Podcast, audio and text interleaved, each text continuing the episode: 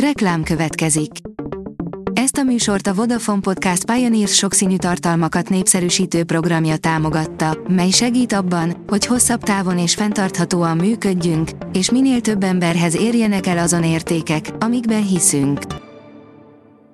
Reklám hangzott el. A legfontosabb hírek lapszemléje következik. Alíz vagyok, a hírstart robot hangja. Ma január 31-e, Marcella névnapja van.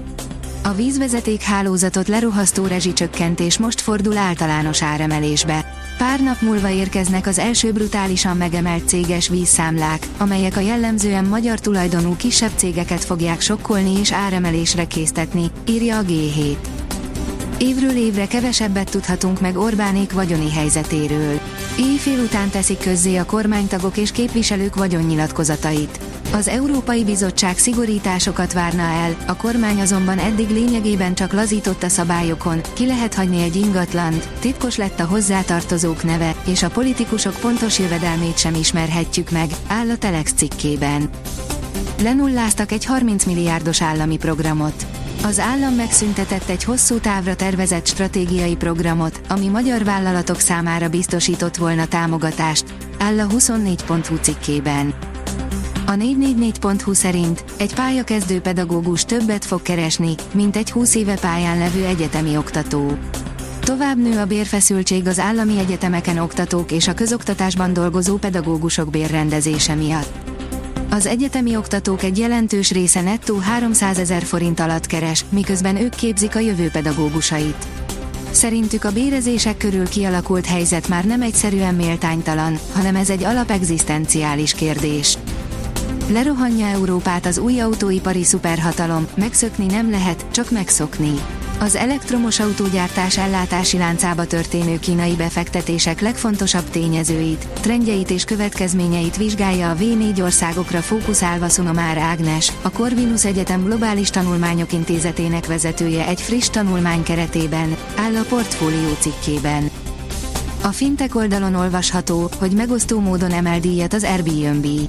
Az Airbnb bejelentette, hogy frissíti díj struktúráját, amelyel vitákat váltott ki a felhasználók és az iparági szakértők körében egyaránt.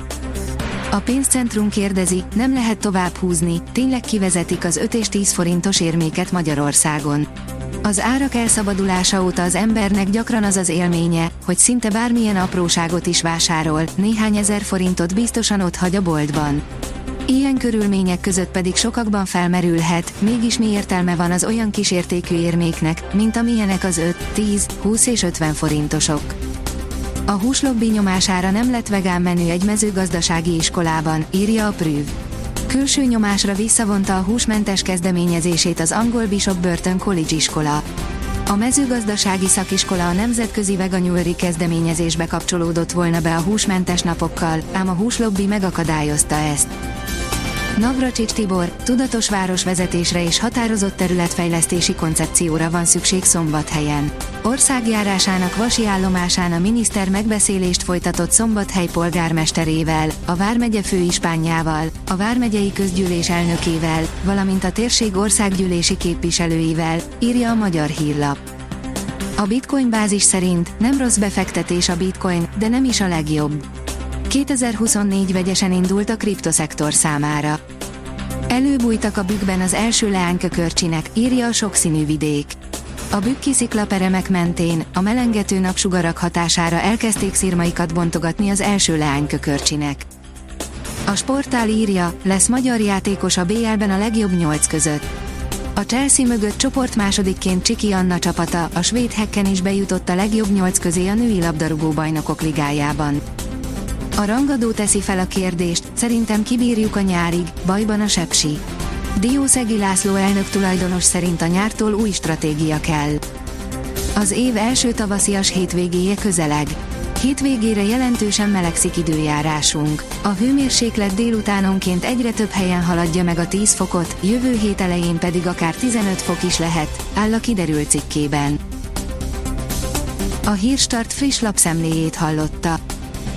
Ha még több hírt szeretne hallani, kérjük, látogassa meg a podcast.hírstart.hu oldalunkat, vagy keressen minket a Spotify vagy YouTube csatornánkon, ahol kérjük, kövessen és értékeljen minket.